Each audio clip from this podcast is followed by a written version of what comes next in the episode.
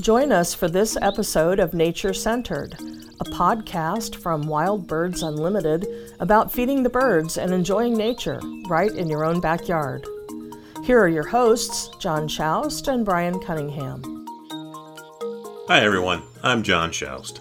And I am Brian Cunningham. And welcome to episode number, believe it or not, 67. And today, we're looking out for fabulous finches. They're on their way, Brian. Oh yeah, it's it, it's kind of like you know waiting for your birthday and gifts, or like Christmas or another holiday time where you can get gifts. This is like the, the gifts for bird feeding. This is such an exciting time. Such an exciting time. Absolutely, absolutely. We're going to talk all about the finches that may come and visit your feeders any day now, or even a little bit later in the winter, depending on how they move around. So that's right, as well as some tips on how to help attract them, and if they're passing through, maybe even keep them for longer looks, or maybe they hang out for the winter. Absolutely, too much fun.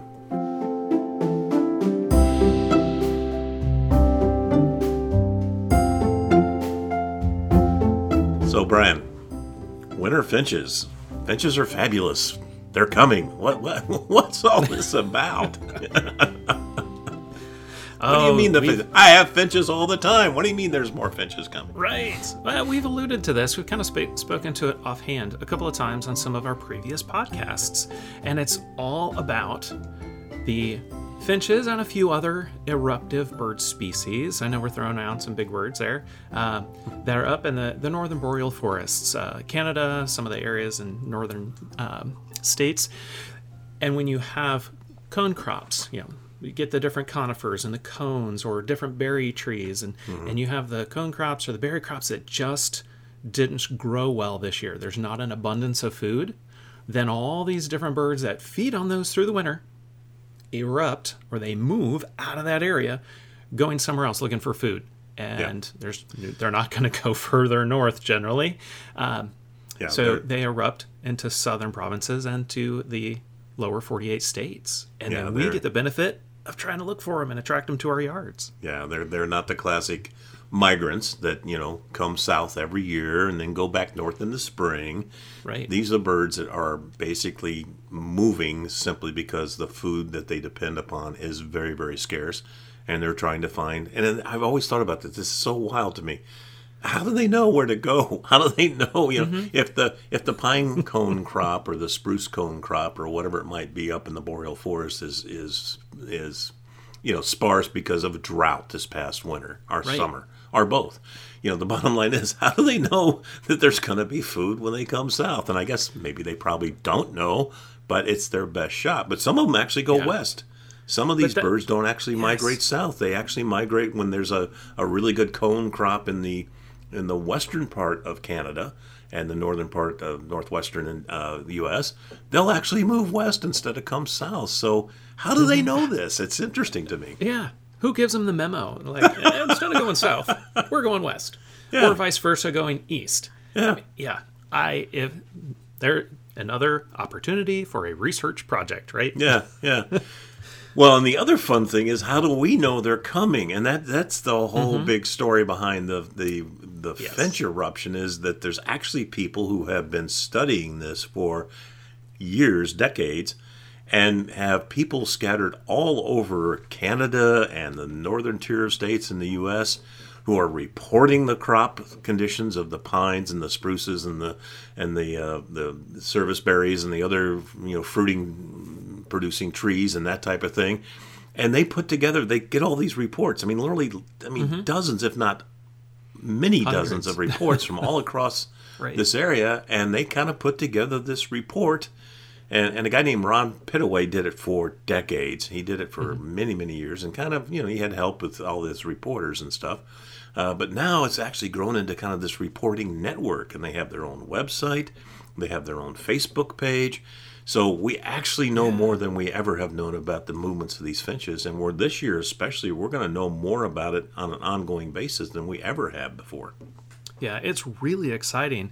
Uh, the organization is the Finch Research Network, And this is only a part of what they do. They're doing so much of studying about finches. Mm-hmm. Uh, but this is the piece that so many birders and backyard birders, backyard bird feeding hobbyists get excited about because it is the looking forward to of mm-hmm. could I get yeah. some atypical birds at my bird feeders and yeah. get to enjoy them. Um, yeah. And that's what I get so excited about. Kind of like I alluded in the beginning. It's like getting gifts. You know, they're yeah. looking forward to what's going to be here, who's going to show up. Well, and um, it's it's it's not like it happens every year either. That's the other right. thing about it. Some years, I mean, you may go many years between some of these eruptions, mm-hmm. and that's what's so exciting. I think for us this year is the predictions, and we're already seeing some of it come to fruition already. The predictions are we're looking at a pretty good eruption of birds coming out of the boreal forest and into the southern tier, you know, uh, middle southern in some cases tier of mm-hmm. states in, in the U.S. And so uh, we're excited because there's there's certain species we're already seeing some really strong movements, and other ones they're predicted to move, but they're not moving quite yet. right. So I think we should jump into some of these birds. I agree. Uh, I like it. That, yeah. So uh, let's jump into the ones that we're most excited about. Yeah those those primary birds. Um, I keep a watch on this every year, uh, looking at eBird data. Huh? and yep, I look at the pine siskins because uh, they're they're so nomadic, uh, and pine siskins are really yep. neat. Yeah, I love that call. yeah, um, that's it. It. They love to hang out with other finches, but when they're also very, very gregarious. They like to be together. You're usually not going to see a single siskin. You usually see a few together or a dozens together. Yeah. And when yeah. they move, um, the, these guys, being so gregarious and nomadic, they're moving all around, um, and, and, they're already dropping out of the, the northern boreal forest um, all across uh, the lower 48s, uh, all the southern provinces. They are on the move. It's interesting, though, um, when you look at these little guys, and they love to hit backyard bird feeders because kind of like your any of your goldfinches, house finch, mm-hmm. Cassin's finch, purple finch, all like the same kinds of little small seeds. They love Niger seeds. They love sunflower chips, and even sometimes sunflower seeds in the shell, like black mm-hmm. oil sunflower. Mm-hmm. mm-hmm. Um, and so you also get them. They'll all hang out together. They pay attention to to each other about where food is. Uh, so it's neat to see too that right now we have a ton of pine siskin on the move. Mm-hmm. Uh, they are like thick as thieves up in the Pacific Northwest, uh, British Columbia area. Yeah, because there's a really good cone crop yeah. still over in that part uh, geographically, and so I, we're talking about how they move east to west and know where the food is. Some of the Siskins have moved west to that food. Mm-hmm. I, is there some kind of memo system that they some beak network or something yeah, they yeah, pass this yeah. message along? Uh, because not all of them are moving west. Mm-hmm. In the in the eastern part of North America, we have a lot of the Siskin that have already they're in the northwestern. Um, the lower provinces and the states, and they're already dropping south. So a yeah. lot of a lot of people getting them in their backyards already. Yeah, this is one of those birds too. You kind of have to do a double take sometimes. They they mm-hmm. they look a lot like a winter you know plumage goldfinch, uh, but they're more stripy. They have more stripes on them.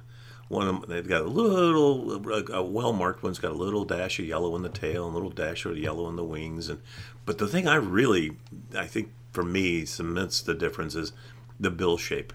The bill on yes. a pine siskin is like just needle sharp. It just comes yeah. to a needle sharp point, and really is distinct from uh, uh, the, the American goldfinch's bill. Now, another thing cool too about these things, Brian, we get excited, obviously, right. but it's not just because they're here, but sometimes the numbers. I mean, pine siskins can be in huge numbers. Evening grosbeaks mm-hmm. can be in huge numbers. Uh, redpolls can be in. I've seen photographs and, and sometimes in person where I've had the opportunity to see. Like I was up in Minnesota uh, last winter just to go see some of these birds because oh, you yeah. know that's where they're typically uh, you know and, and reliably found. You're talking you know four, five, six dozen redpolls at a feeding station all at one mm-hmm. time. And it's just blows your mind to see that many redpolls at one time.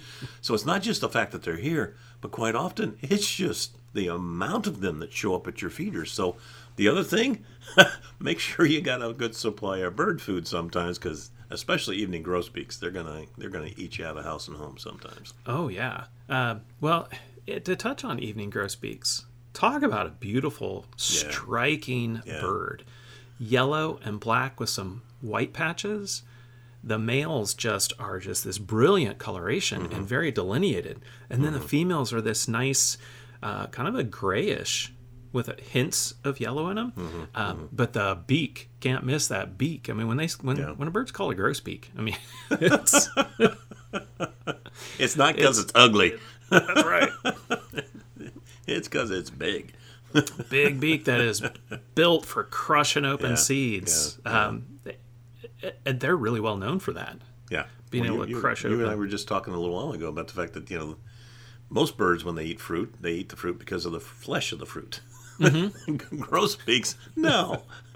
they have a beak that's so strong that they can exert enough pressure that they can crack, like on a cherry. They can crack the Mm-hmm. pit of a cherry and actually eat the pit of a cherry, where there's not any other bird out there. I think I saw something like 125 pounds of pressure they can apply with that beak. Oh my gosh! That's you- that's just crazy. That is Yeah, strong. Yeah, yeah. Well, it's cool too. You think about that. They can bust open those things. So if you have striped sunflower seeds There you go. Mm-hmm. in a blend or in your feeder, it's a it's a harder shell. You know, pine siskins are, are winter finches. They they have a it's a challenge for them to open it. But pine siskins, when they're at a feeding system that uh, grosbeaks are as well, the grosbeaks will open up the those. It's like nothing. I can open up a striped sunflower seed, and then the siskins sit under them. And when little seeds fall down, or Yeah, bits of yeah, seeds fall down, yeah, that, yeah. they purposely position themselves under feeding evening grosbeaks so they can get morsels that they couldn't open themselves.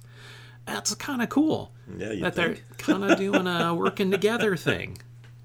yeah, it's fun. It's fun to watch, and it's, you know one of the things that we talk about too is the, you know, the dominance at the feeders in the wintertime. If you get all these birds Mm-hmm, showing up, you know, it's kind of fun to watch who, you know, the pecking order as it's often Right. referred to. Who, It's a real thing. yeah, it's a real thing, and there are definite uh, hierarchies among the different species of birds as to who is the top dog and who's the bottom dog. And in the in the realm of these winter finches, the the pine sit of the smaller finches. Now, obviously, the evening grosbeak is is the top top dog.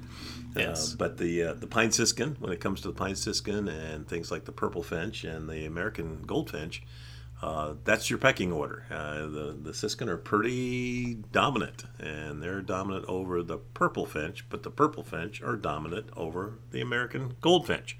So it's that kind of behavior that again we get excited about because we can actually Right. watch the interactions between these different bird species and, and watch the pecking order in action, if you will. Mm-hmm. So Well, give people a, an idea. Okay, where can I see evening grosbeaks this winter? Are they going to show up at my feeders? Well, they are on the move, and we know out west they are definitely in some of their typical locations out west. They're Rocky Mountains. and, yeah, you're in the Cascades and the the Rockies. Um, they're already the the northerly ones are moving through the mountains, but they're also dropping down into the foothills. I know they're already into New Mexico, Arizona, um, getting almost into SoCal, that's Southern California. Um, and we have a few that are already being found in West Texas. But if you're out in the east, man, the northeast, um, that from Ottawa um, up through Quebec City and into the northeastern states, they're they're all over the place right now, and they're starting to move south. yeah, down to New Jersey and, and a little south of New Jersey and all the way over to Illinois. Yeah, Uh, that whole it's very cool. northeast quadrant of the of the U.S. is and Canada is is uh, pretty well seeing the movement of these birds. and we expect them to drop a little further south Yeah, too. yeah, So eh, you know, just keep watching. Um, but it, another bird that's kind of bouncing, uh, really dropping down. The purple finch. You alluded to purple finch hanging out Yeah, yeah. and that hierarchy. Um, purple finch, yeah, they uh, kind of like house finch, Cassin's finch, all very similar. You know, kind of the the tricky look-alike birds. but purple finch are on the move. And they're dropping down. I mean, in the east, they're already down into uh, South Carolina, Georgia, Alabama, and out west, they're already moving down the entire coast, all Yeah. the coastal states and province um, of Ben- of British Columbia. So they're on the move and now starting to drop into some of the central states. So that's that's really neat and just a neat little song, um, very finch-like, but probably one of those tips. How do you tell that purple finch from a house finch or a Cassins? Um, there's the the old saying that if you take that uh, nice brown streaky finch and, and you, you dip them in some raspberry jam uh, or some red wine, uh, that whole coloration. That's the old saying, is it? yeah, I, don't, I don't know which one they're going to prefer, but uh, I'll take the wine, please. but the idea is, you know, the entire head, including the cheek and the shoulders, which is kind of one of those key things to look for, has a tint of that reddish purplish coloration in it. Where house finches, in their cheek, they don't have that coloration. That's just kind of a tan or brown. Um, so that's kind of that key thing to look for.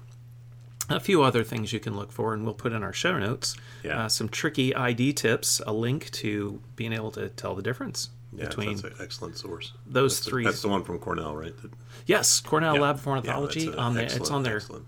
Project Feeder Watch page. Really, Yeah. really neat resource. great great way to tell it and you really have to look i mean we have a lot of people who you know have the house finch and, Mm-hmm. and they they just you know, they really never take the time they you know just think it's a nicer plumaged house finch you know maybe Right. a little little more wine color to it or a little more Yeah. extensive color on it and oh look at that house finch look how nice it is you know Yeah. take a hard And it- look yeah mm-hmm. take a hard look because and they might be slightly bigger. Yeah. You might see that difference if purples are sitting next to the, the house or cassins. They're a little bit bigger, a little stockier. So it's it's it's something. Yeah, don't just assume what's on your feeder.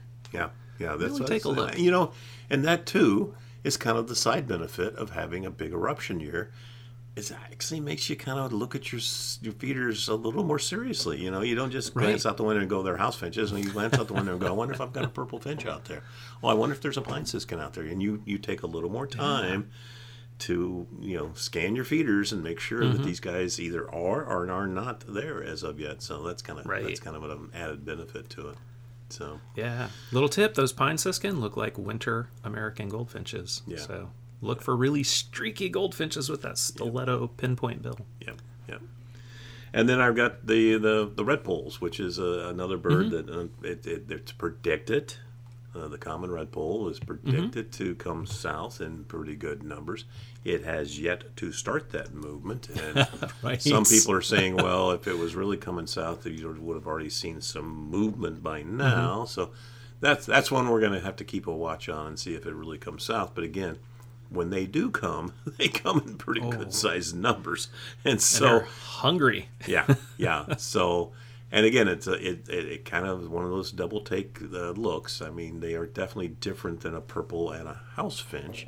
Uh, but again, Mm-hmm. They kind of like have a little beret. yeah, they're- they're yeah, kinda that- yeah, that little Yeah, kind of like a finch bird, but with a beret on Yeah. their forehead. Yeah. So the bottom line, the bottom line is, it's, it's another reason to kind of watch your feeders a Mm-hmm. little bit more and a little harder, and and uh, and uh, keep an eye out for, for redpolls. And they're they're one, and actually a number of these uh, evening grosbeaks and and uh, redpolls both. uh, You know, we- I, we did a episode a couple back on on platform feeders and tray feeders. Oh yeah, yeah. and and these birds love those. And these birds are all about tray feeders, and you know the bigger platform type feeder. And uh, so that might be something you want to think about. You know, you might want if you don't have a tray feeder out in your backyard, then you know you might want to put one out there this winter and see what you can get. See if it attracts these guys to your backyard. Mm-hmm. So Yeah, well, a lot of people are probably thinking, okay, you haven't called out my geographical area yet. Are there birds showing yeah, up? Brian, when are you going to do that? Come on, come on. Well, let's do it right now. Red breasted nuthatches. Oh my goodness, they are almost covering Yeah, the where do you entire lower the U.S. 48. and Canada? right? They are all all over the southern provinces. They're in every uh, lower 48 states already, and in many respects, almost covering them. Um, so they were on the move. They're actually one of the earlier movements, and they are not a winter finch, but they are one of those eruptive birds. And so it is something that um, Finch Research Network ta pays attention to. And you've heard if you've listened to any of the previous podcasts, uh, the last few, my excitement about having Yeah. red-breasted nuthatch in my backyard this year, and it just it is so much fun, um, and just to have that brand new bird and the interactions because they're fairly Yeah. fearless, and they're just so adorable. Yeah, yeah. And you just can't help it. Your heart swells, and I feel like um, the Grinch whose heart grew five times that day. You know. Well, and here is the thing: I don't have one yet. You know, it just it uh, yeah, yeah. and that is that's kind of the fun of it in a weird way. It- you know, because I mean, you've had them. I probably know a half a dozen other people have had them at their feeders or out at the local state park or wherever it might be. They're seeing them. Mm-hmm. I have yet to have one come to my feeders, and it's like, ah, you know. So again, I'm watching my feeders. I'm listening because they have such a cute little yank, yank, yank, yank, yank, yank, yeah, beep, beep, beep, beep call, and uh, it uh, it's something that I'm hoping. A couple of years ago, I had two. I had a pair of them coming and going just all day long to my feeders, which was just so much fun. Uh, so well, we've I'm- kind of I'm- flipped. Two two years I? ago, I had we kind of flipped that then because two years ago I had one show up Yeah. one day, Yeah, just one day the whole winter, and then nothing. Yeah, yeah, and mine was coming out too. We have a little little um, a treat tray I had out that you, you had, uh, and they were coming and going to that every single day. So, um, getting bark butter bits for the most part, but you know a few other nuts and seeds. Uh, so anyway, you know that's that is again part of the excitement is part of the anticipation. Yes. Is are they sure. going ever show up? Everybody else is getting them. Why aren't I getting them? What's in it for me? I want my birds. yeah. Well, I think too, um, something. How do I attract them and keep them in my yard? We've talked about some of these birds. You know, having a blend of that's definitely going to have sunflower in it and could have chips or sunflower seeds in the shell.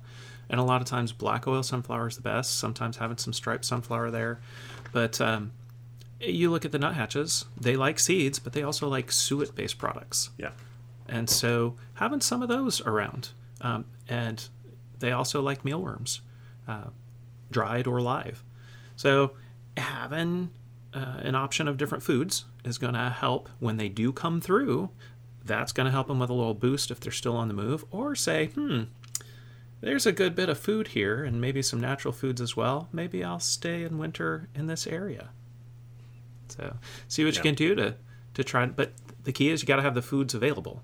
So you don't have to go crazy with it. Um, not like putting a bazillion oranges throughout your yard in the springtime trying to capture orioles coming through. But um, just having food available and keep it fresh.